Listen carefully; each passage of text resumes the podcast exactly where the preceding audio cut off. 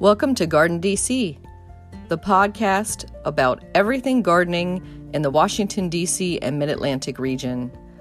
I'm your host, Kathy Jentz. I'm the editor of Washington Gardener magazine, and we're aimed at gardening enthusiasts, people who grow everything from edibles to ornamentals, natives to exotics. If it grows in our area, that's what we talk about.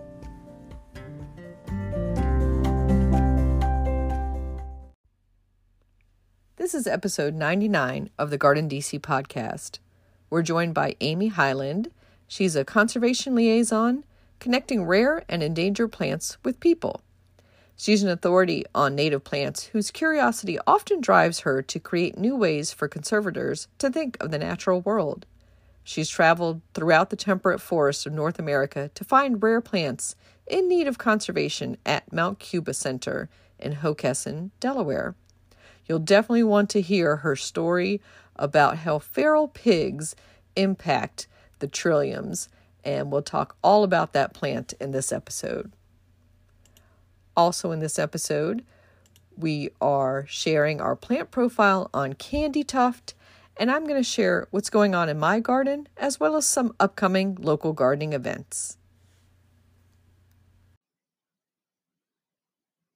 We're joined this episode by Amy Hyland of the Mount Cuba Center in Delaware, and we're going to be talking all about one of my favorite native wildflowers, trilliums.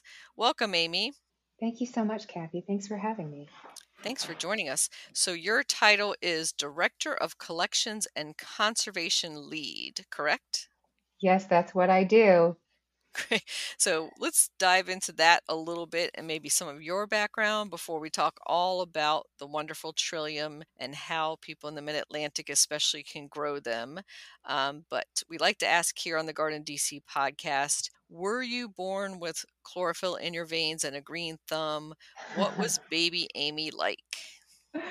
Yes, I think I was. You know, I was that kid that uh, was too busy picking dandelions in the outfield to be bothered with t-ball. Um, I uh, I like to say that my my Trillium adventure began when I was a little girl running through the woods of Michigan and picking wildflowers for my grandmother on Mother's Day. Of course, back then I did not know that if you pick a trillium, you set back its life cycle, its reproduction cycle. And so I, to a certain extent, feel responsible for a little bit of the the depopulation that happened in Michigan because of those years as a little girl running barefoot in the woods. But uh, we're making up for it now and definitely working towards preserving the species for the future.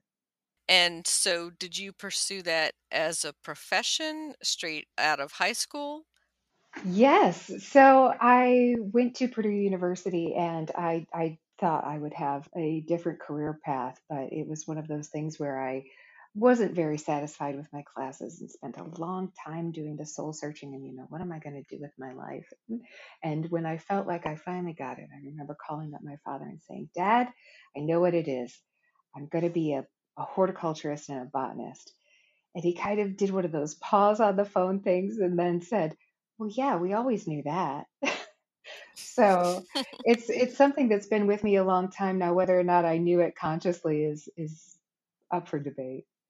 And was Mount Cuba the first place you worked at, or did you start in the uh, the profit side of horticulture? Well, right out of college, I went to Longwood Gardens, which is where many uh, horticultural students end up um, in their early years. And while at Longwood Gardens, I, I met the dual loves of my life my husband, Mark, and my uh, love of systematics and botany. And uh, there I became a plant recorder.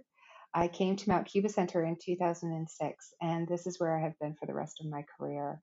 Mount Cuba Center is definitely home. But one of the things I learned very early on here was how important it is for my work to match with my ideals and my values. And the mission of Mount Cuba Center is one that really fits those values. We have a mission here to inspire people through our beautiful gardens, but also to motivate those people into conservation action.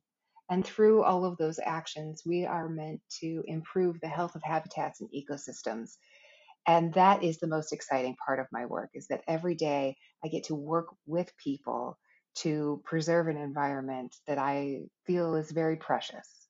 That must be so fulfilling. It is, and it's a lot of fun. I feel very lucky every day.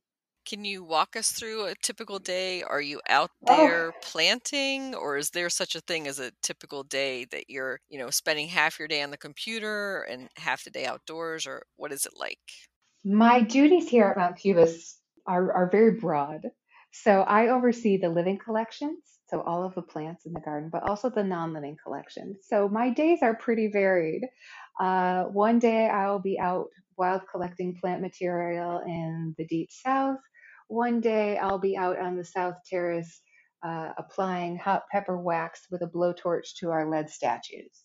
One day I'll be in the office working on a computer talking about governance of, of collections and how to uh, ethically source uh, seed materials and that kind of thing. So it, it runs the a broad scope but uh, for the most part, my time is spent building a collection, governing that collection, uh, documenting it, and making sure it's as usable as possible to as many people as possible.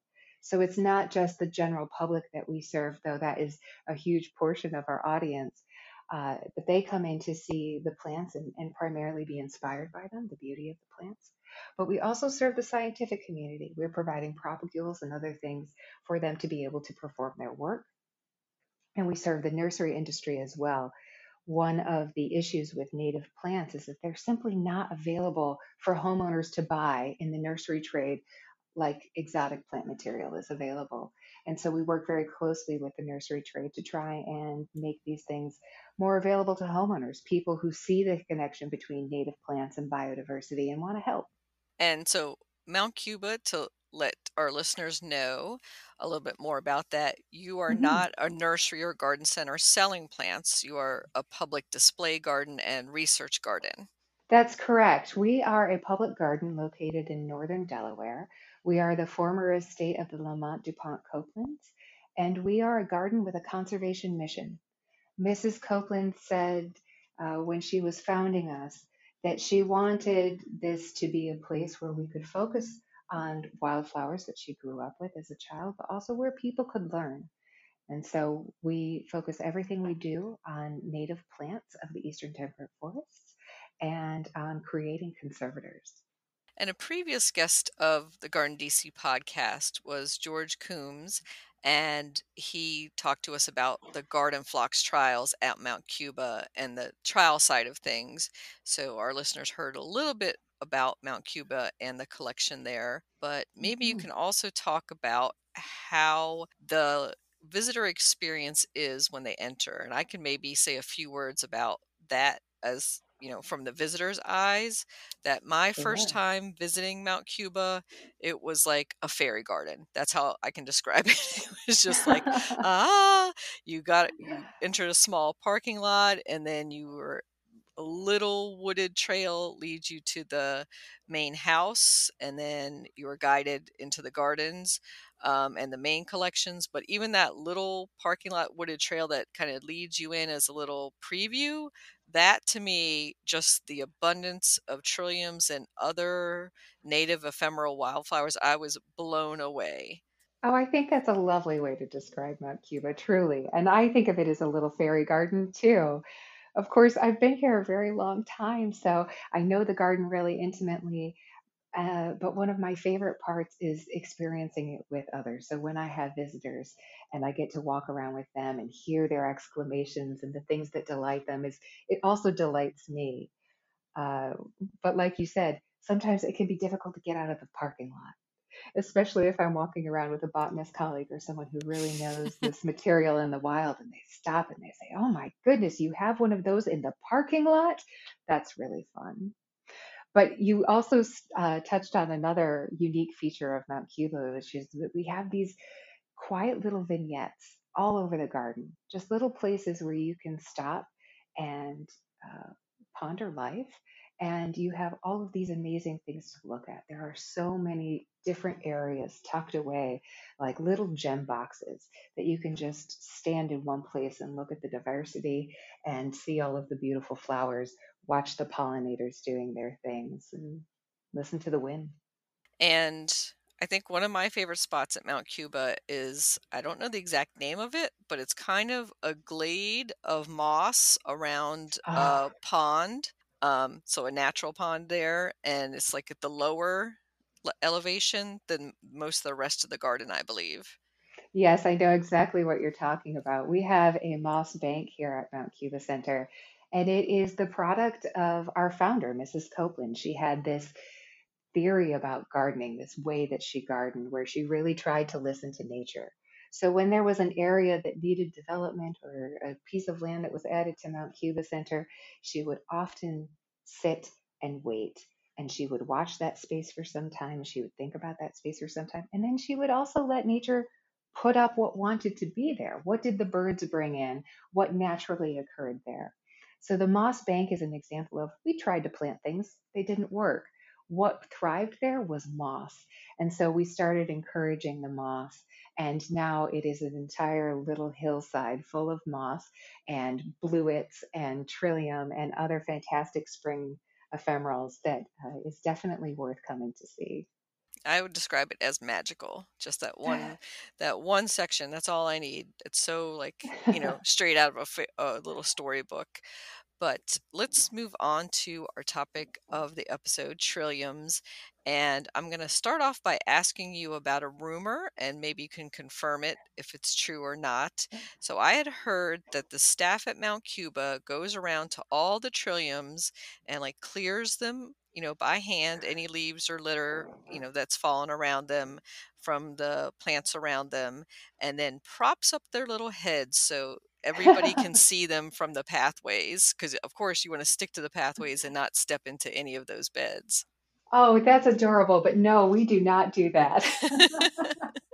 Uh, trilliums tend to stand tall on their own. They don't really need any support. Some of them have a nodding habit, which means that they their flowers face towards the ground, where we imagine their their pollinator friends are coming from. Some of them uh, naturally are more upright and more facing the sun. Uh, but that's just a product of, of the species that we're looking at. It's nothing that the horticulturists do themselves.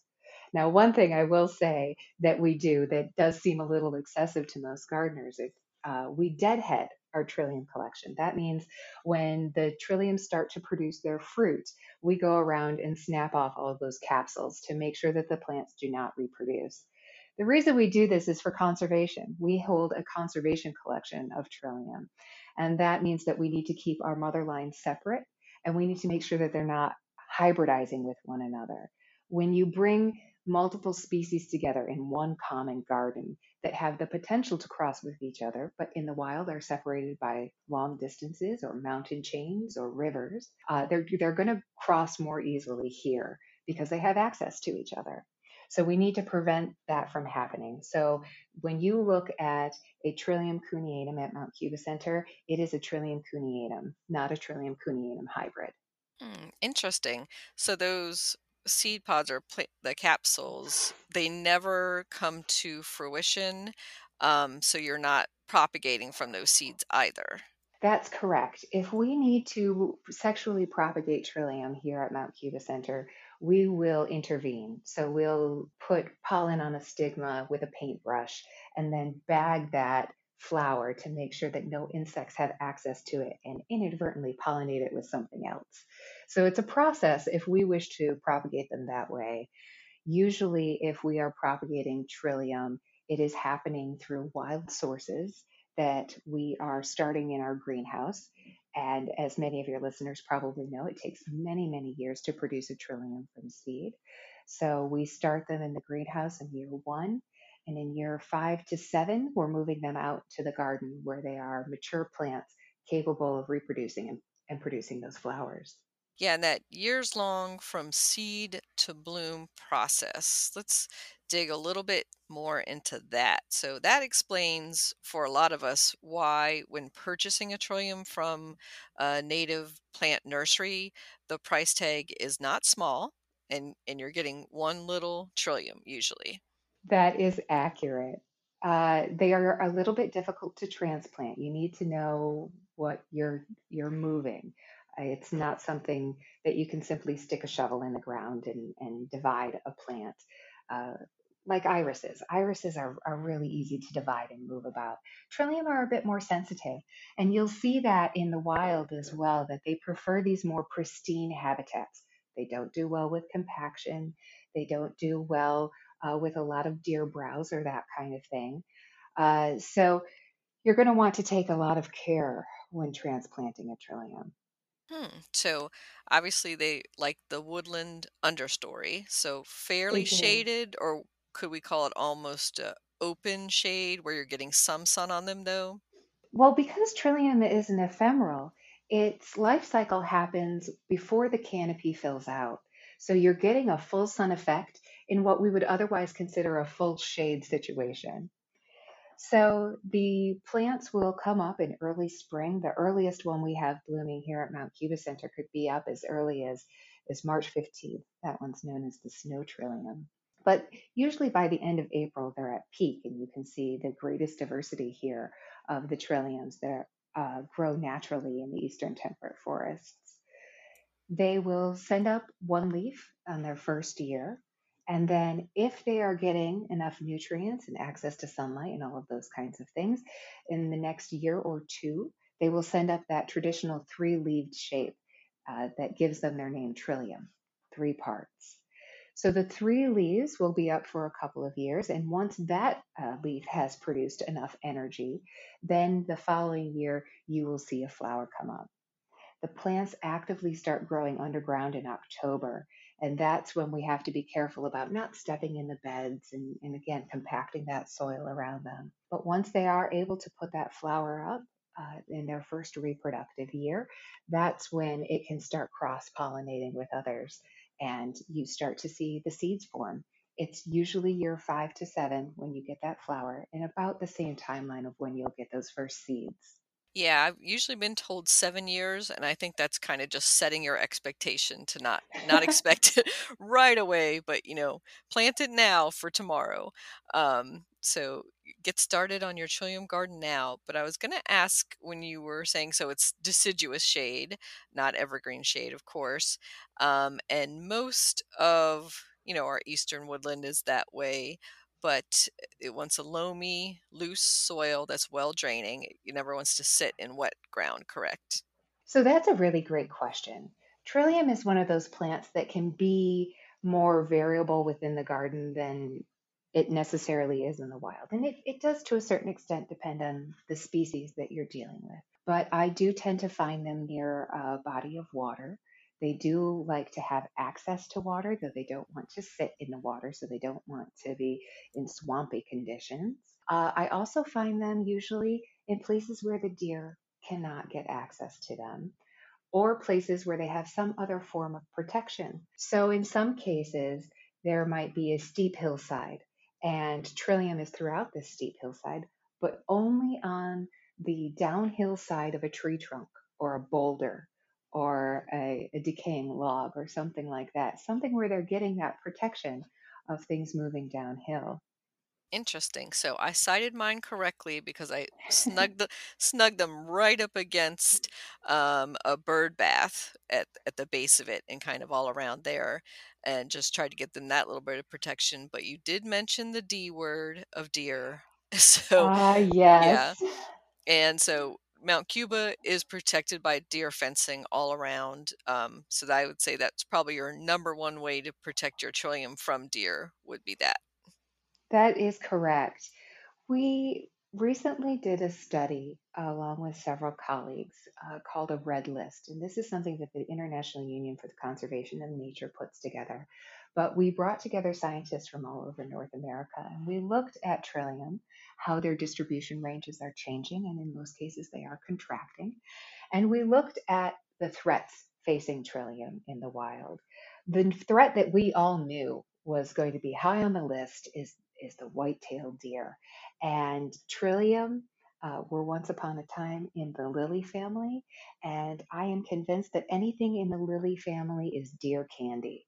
They just love it. Hmm. Uh, it only takes one bite of a trillium plant to knock it back to that first year one leaf phase. So even if you have a population full of many mature adults all producing flower, if a deer comes through and cuts each of those stems back, then the trillium itself will revert to a time when it could only produce one leaf at a time. And it kind of has to start its life cycle all over again.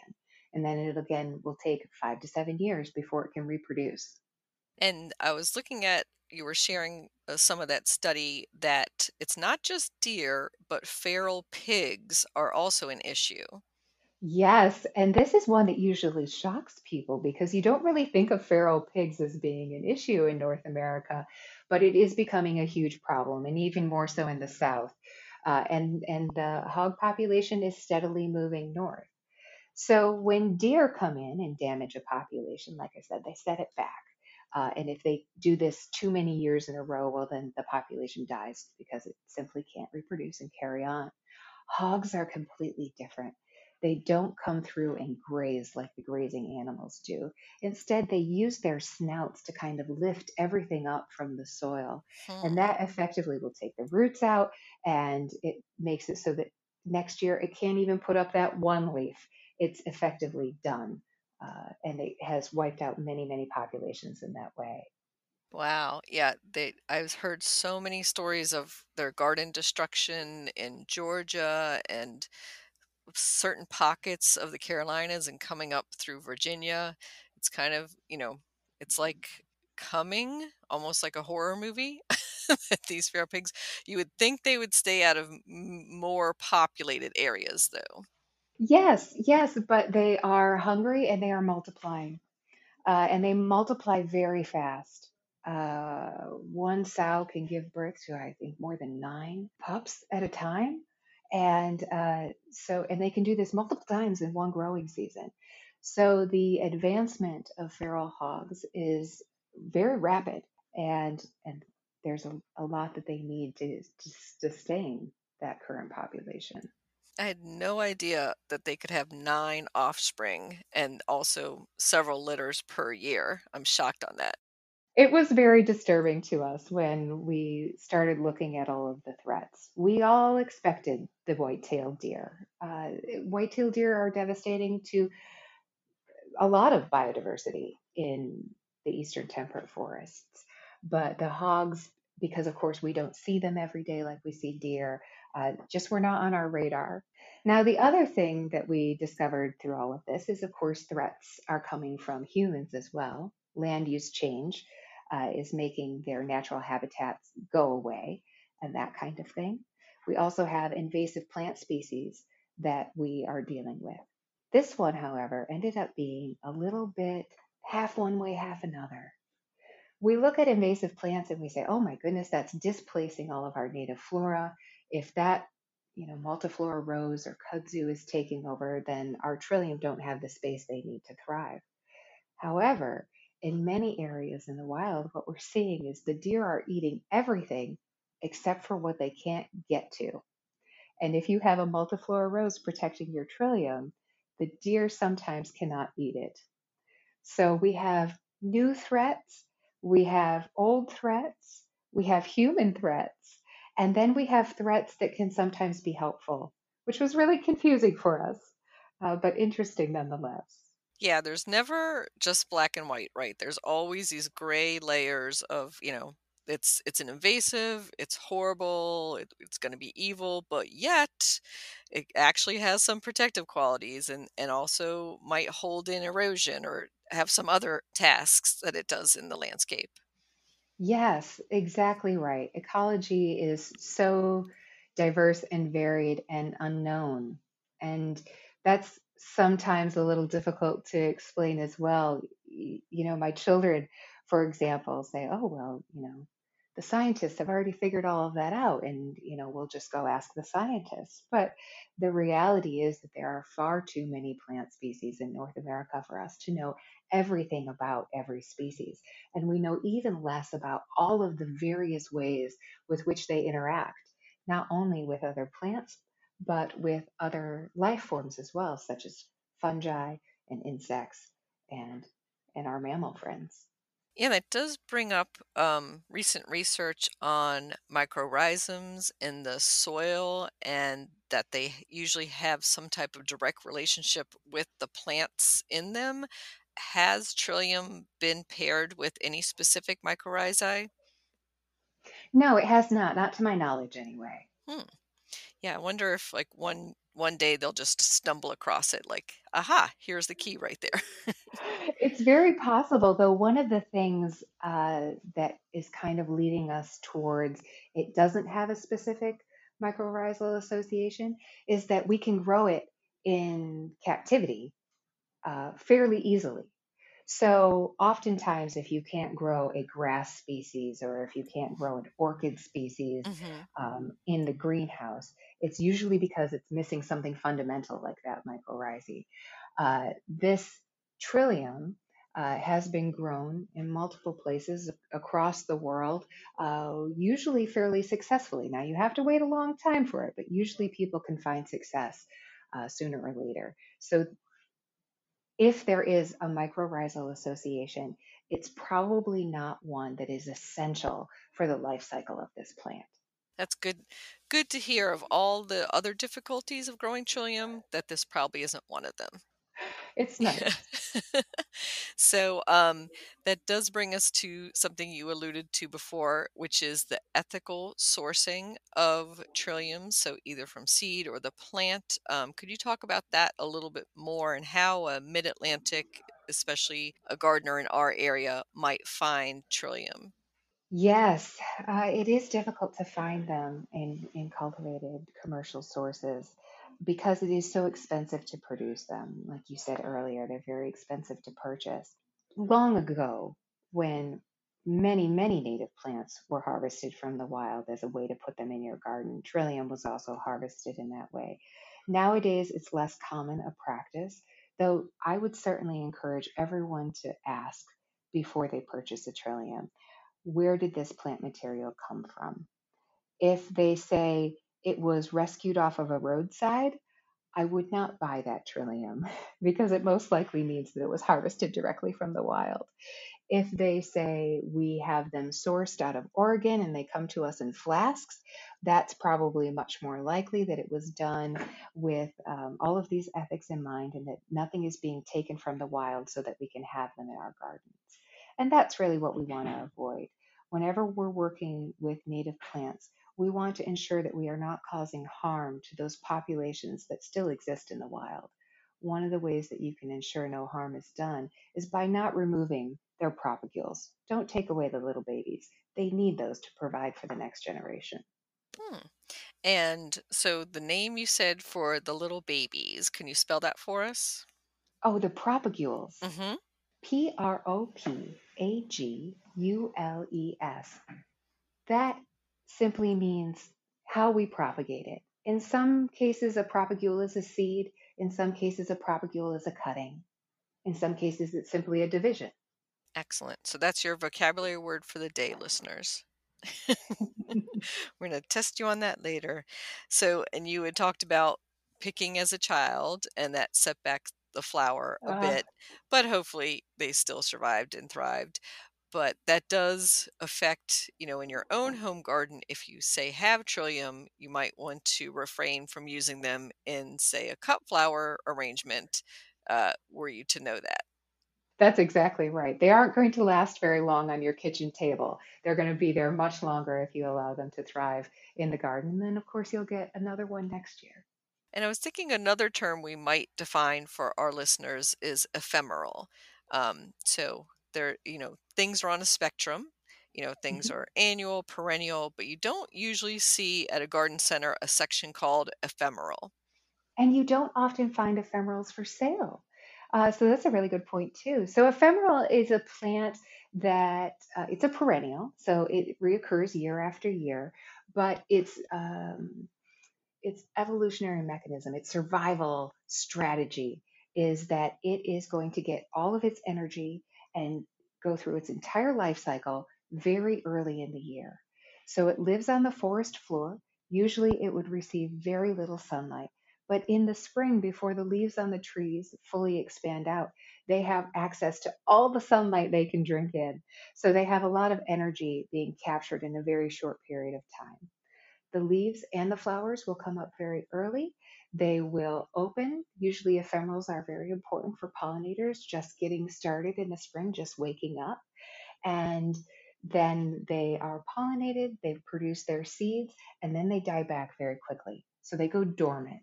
Usually, ephemerals are dormant by June, and that means that you will not see any sign of them. Their leaves will be down as well as their flowers. And so those pollinators are very early season pollinators. Do you know specifically um, some of those pollinator pairings for certain trilliums? We do not. And that's one of the exciting things that we're working on with Trillium is trying to have more definitive information about who's pollinating them. We know that they're important. We know that insects visit them. We know that their seed produces an elaiosome. That's sort of a, a fatty package that kind of attaches to the seed that, that ants find quite delicious. And It's kind of like a, a reward for the insect. The insect goes and it takes the elaiosome with the seed attached to it back to its nest, and all the ants get to eat the, the fatty elaiosome, and the trillium gets planted. So it's a fantastic symbiotic relationship with ants. Uh, but we know of other things visiting them as well. It does depend on the species and it depends on the day. So, uh, if you're visiting a large population of, of a particular trillium, maybe only half of them have scent that day. Well, that half are the ones that are getting pollinated that day. I've seen beetles, flies, bees, uh, and there are some theories, some very interesting theories out there that relate flower color to the pollinator. Hmm. So, Dr. Robert Raguso over at Cornell is currently working on the volatile chemicals that Trillium produce and trying to find out how does a plant, a plant life form, develop the same exact smell as carrion, an animal life form. So he's looking into this, capturing these chemicals, trying to figure out the evolutionary pathway.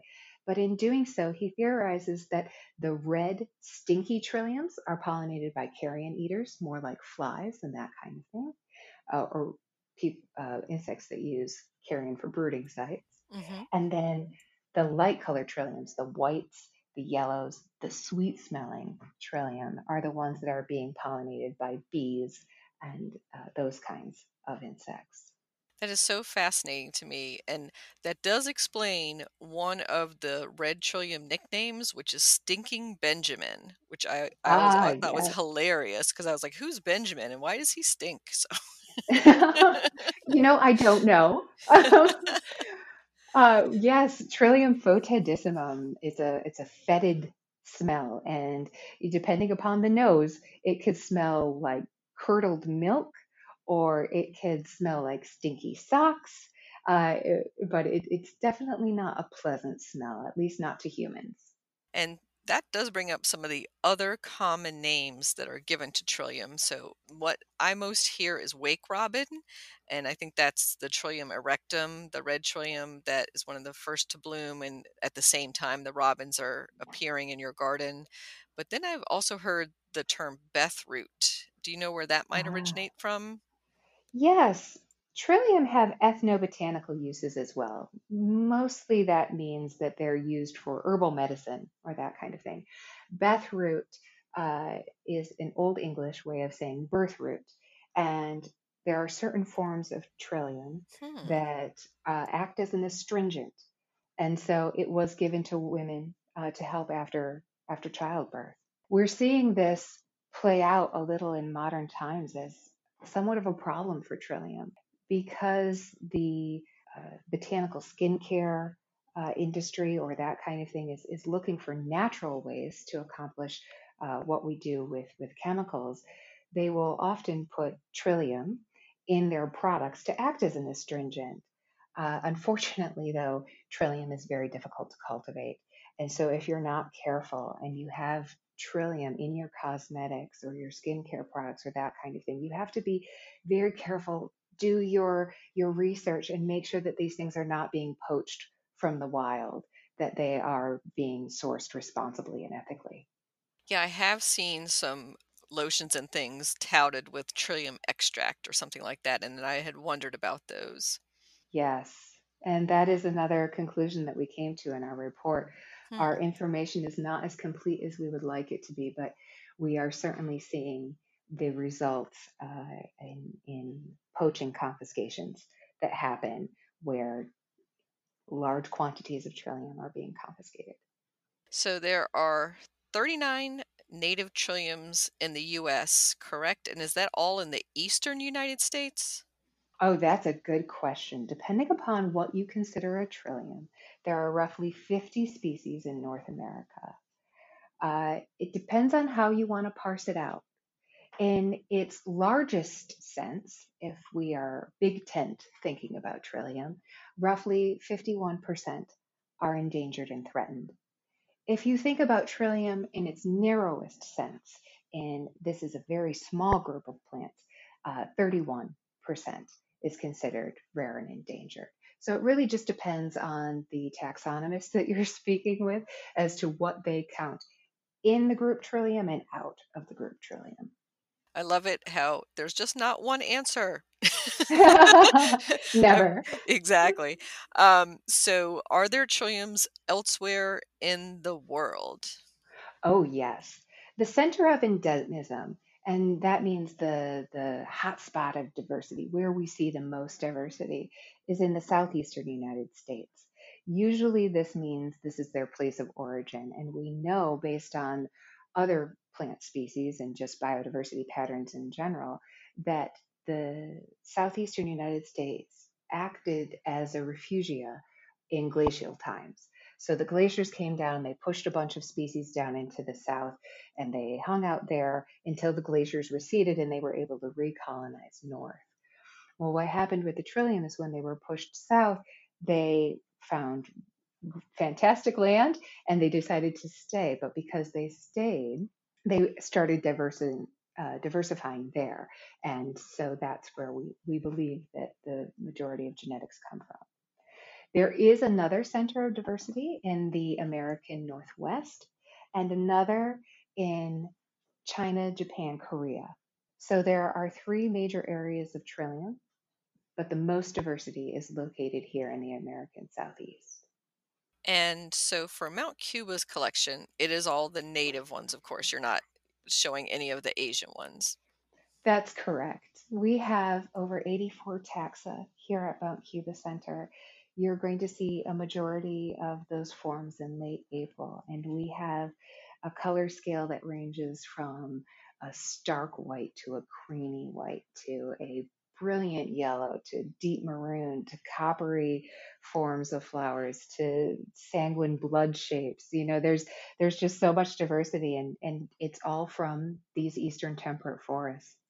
And i think what makes trillium so attractive in addition to those beautiful flowers is that mottled leaf so maybe we could talk a little bit about the foliage on there Sure. Trillium come in two major forms. The pedicellate that have these kind of stalks that hold up the trillium flower and the sessile that sit right on top of their leaves. And depending upon what trillium you have, those leaves can be just as showy as the flowers themselves. So again, leaves of three, petals of three, uh, anthers of three, but you're going to find three leaves almost com- uh, perfectly symmetrical in, in their arrangement and they tend to have these spotted leaves, this mottled leaf pattern that kind of looks like dappled sunlight on a forest floor. And I think they almost look a little bit like the mayapple, which comes up a little bit later. And so you'll Ah. hear uh, trillium also described as like toad, you know, little umbrellas, the same way as mayapples are. Um, but of course, mayapples are a bit larger, but they have it's a kind of that similar mottling look to it. Yes, some of the species of trillium, the mottling is much more pronounced. There's much darker greens to le- much lighter shades of, of blue gray, you know. Uh, so the mayapple, uh, it's almost like, at least around here, you almost have to look for that mottling, whereas the trillium is going to jump right out at you as, oh, that is a spotted or mottled leaf. I think of it as being very similar to erythronium, the trout lily. Yeah, I think before they bloom, you might even think your trout lily is a, a trillium for a little bit. Oh, sure, because the single leaf of a trillium can sometimes look like the single leaf of a trout lily. Yeah, so read those labels, especially if you're at or buying them from a reputable native plant nursery. Make sure nobody mixed those up. So that does bring us to what can the homeowner do to help, um, maybe with some of this preservation? Ah, well, the most important thing is to continue learning about native plants, continue learning about the connections that they make with the other trophic levels. You know, who are they feeding? Who feeds them? Uh, who do they need to be connected with in order to disperse their seed uh, and that kind of thing? Learning about a thing and knowing a thing to the point where you can name it is a certain level of, of ownership and I feel like as we learn more about our native plants, we take more pride in them. We feel more responsible for them. We own them a little bit. And that leads to care. And that's really what we're hoping that that more homeowners and, and gardeners will do is care for these plants, um, cultivate them in their gardens so that they can support those insects, etc. And you know, look for them in the wild and, and just know that they're there. And, and when you find one, you found a really precious place. The other thing people can do is is join up. Whenever we're talking about conservation, we're talking about a whole coalition of people working together to make something happen. When you're working to conserve a plant, you want to go to the experts and get as much information as possible. You want to work with buddies that can, you know, go out into the field with you because, you know, this is supposed to be a good time too. Um, but also, there are many, many ways where you can now, as a citizen, capture information and push it towards the scientific community. So things like iNaturalist or joining a citizen science program, such as the ones that we have here at Mount Cuba Center, uh, really do add up to large conservation initiatives, things that really make a difference in the landscape. And I like one of the philosophies that I was reading on the Mount Cuba website that conservation by addition, so that you're adding one native plant to your existing garden rather than telling people to rip out this and that. Um, it's more of a coming from an abundance standpoint. That's right. You know, many of us come to gardening through our grandparents and our parents, and, and my grandmother loved roses, and I would never give up roses in my garden.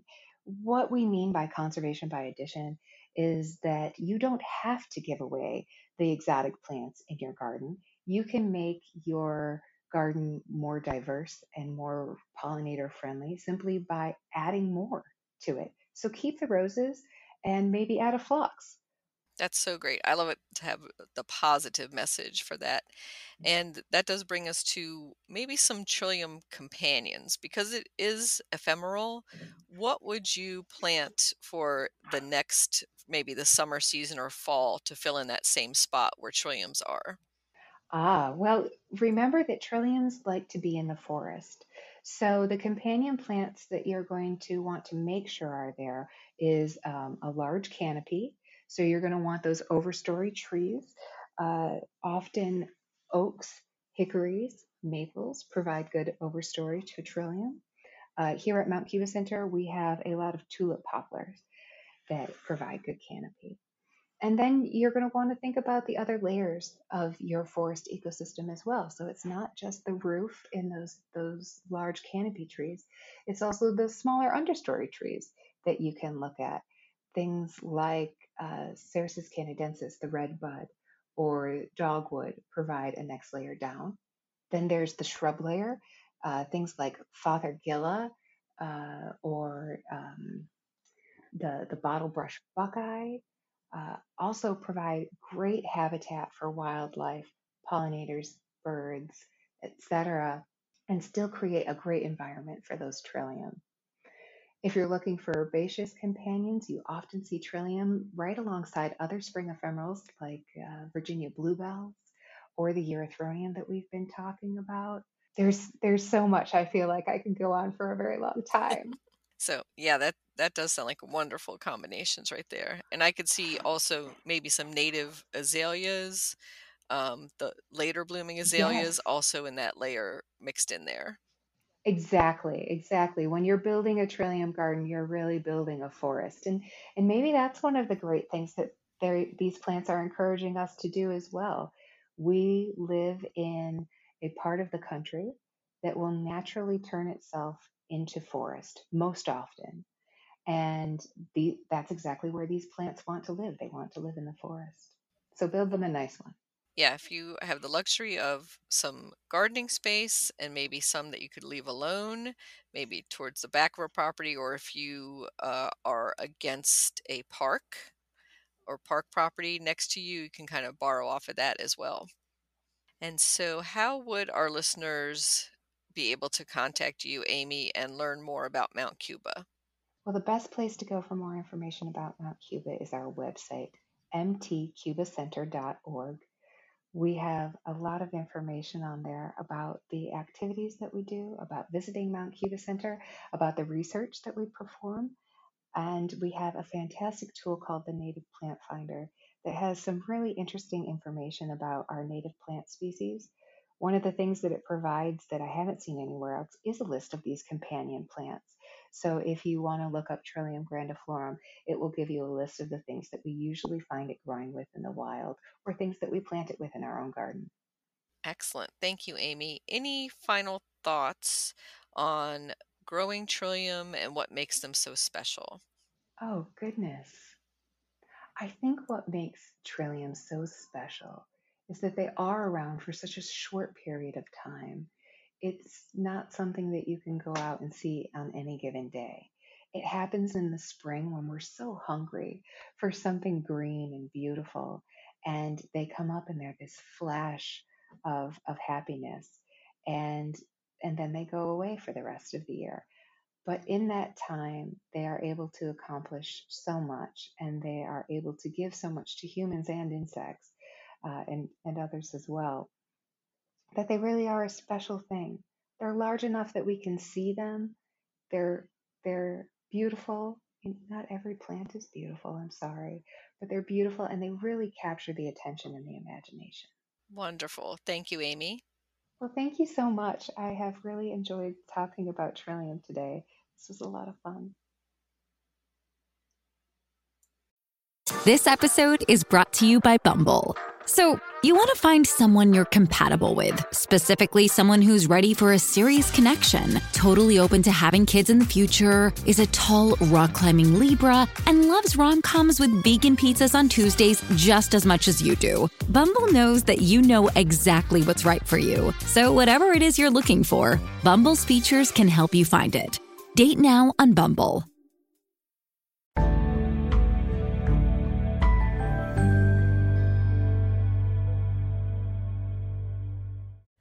Candy Tuft Plant Profile Candy Tuft, Iberis sempervirens, is an evergreen woody perennial plant that is hardy to USDA zones 4 to 8. The sweet name refers to Candia, an old name for the island of Crete, where it originated. It grows in a low mound shape. This plant is sometimes mistaken for the annual flower alyssum. Candy tuft is a member of the brassica family, and it has a cabbage like scent, making it fairly deer and rabbit resistant. The lace like flowers appear in early spring. It can rebloom periodically throughout the summer and fall. The flowers are typically white, though some cultivars have a pink or purple tone. After the first flush of flowers is done, cut the plant back by a third to encourage renewed growth. It prefers a sunny location with well draining soils.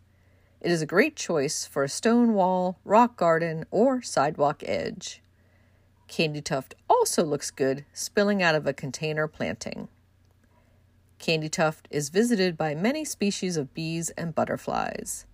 It can be started from softwood cutting or seed. Candy tuft, you can grow that.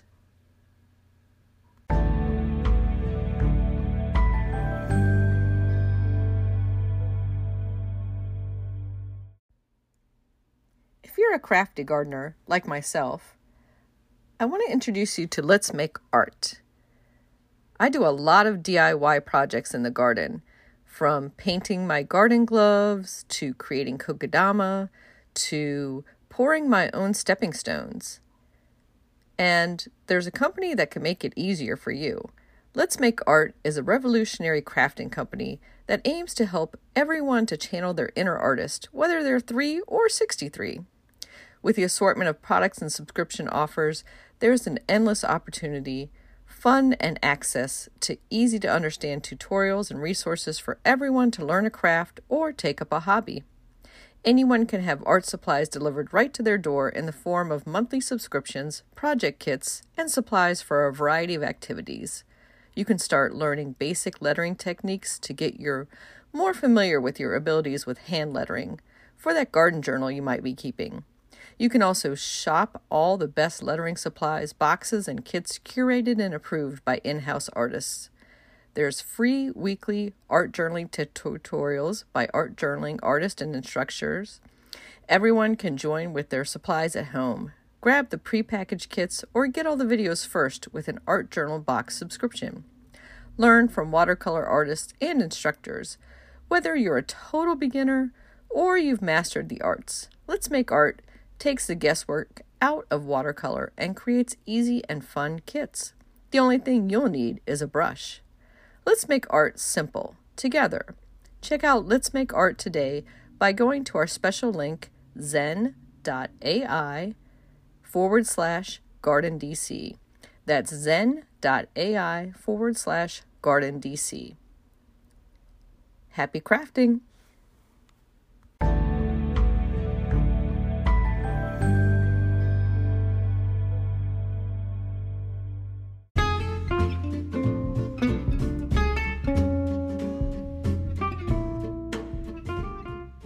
What's new in the garden this week? Well, it's been a very wet one, with rain almost every day, so I've tried to stay out of the garden beds for the most part. But I did check over at my community garden plot and saw that the peas have popped up.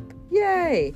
Back in my home garden, Lily of the Valley seem to be doubling and tripling every day since they emerged from the ground, and the astilbe is doing the same.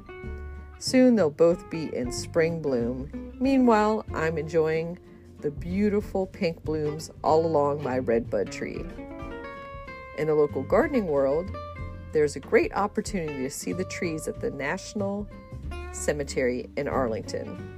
They're at the peak of spring splendor soon, and they have over 300 species there. So you can go on a, t- a walk of the Memorial Arboretum on Friday, April 29th or Friday, May 13th. Ladew Topiary Gardens has announced its 14th annual garden festival this spring.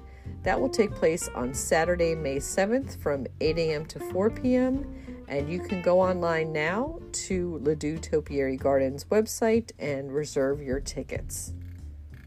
Sandy Spring Garden Tour is happening this year on Saturday, May 21st from 10 a.m. to 4 p.m.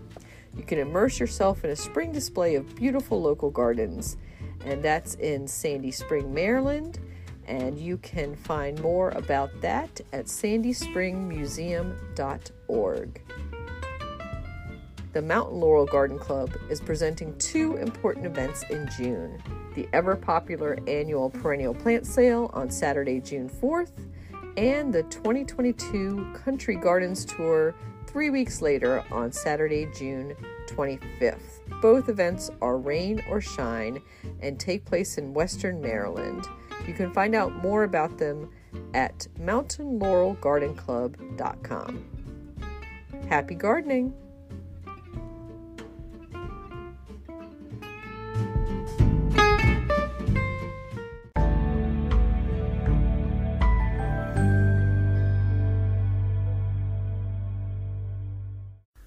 In the new book, The Urban Garden by Kathy Jentz Teri Speight, you'll find dozens of inspiring and creative ways to grow flowers, shrubs, vegetables, herbs, and other plants in small spaces and with a limited budget. Whether you want to grow on a balcony, rooftop, front stoop, or a tiny urban patio, turn your growing dreams into reality and build a gorgeous and unique garden that showcases your personal style while still being functional and productive. With the ingenious ideas and resourceful tactics found here, you'll be maximizing yields and beauty from every square inch of your space while also making making a lush outdoor living area you'll crave spending time in. The Urban Garden 101 Ways to Grow Food and Beauty in the City comes out this spring. You can pre order it now at Amazon.com and bookshop.org.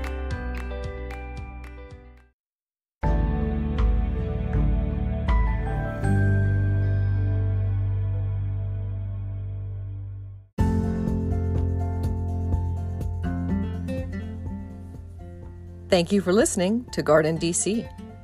You can become a listener supporter for as little as 99 cents a month by going to anchor.fm slash gardendc slash support. Another way to support this podcast is to subscribe to our monthly digital publication, Washington Gardener Magazine. To do so, go to washingtongardener.com. Thank you.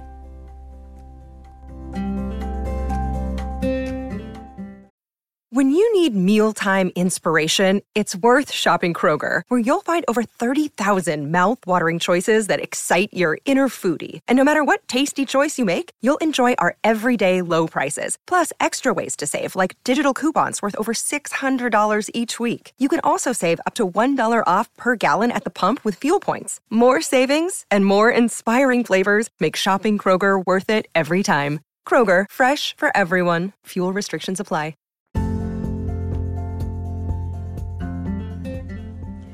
You can find Washington Gardener online at washingtongardener.com, on Twitter at WDC Gardener, on Instagram at WDC Gardener, and on Facebook.com at Washington Gardener Magazine.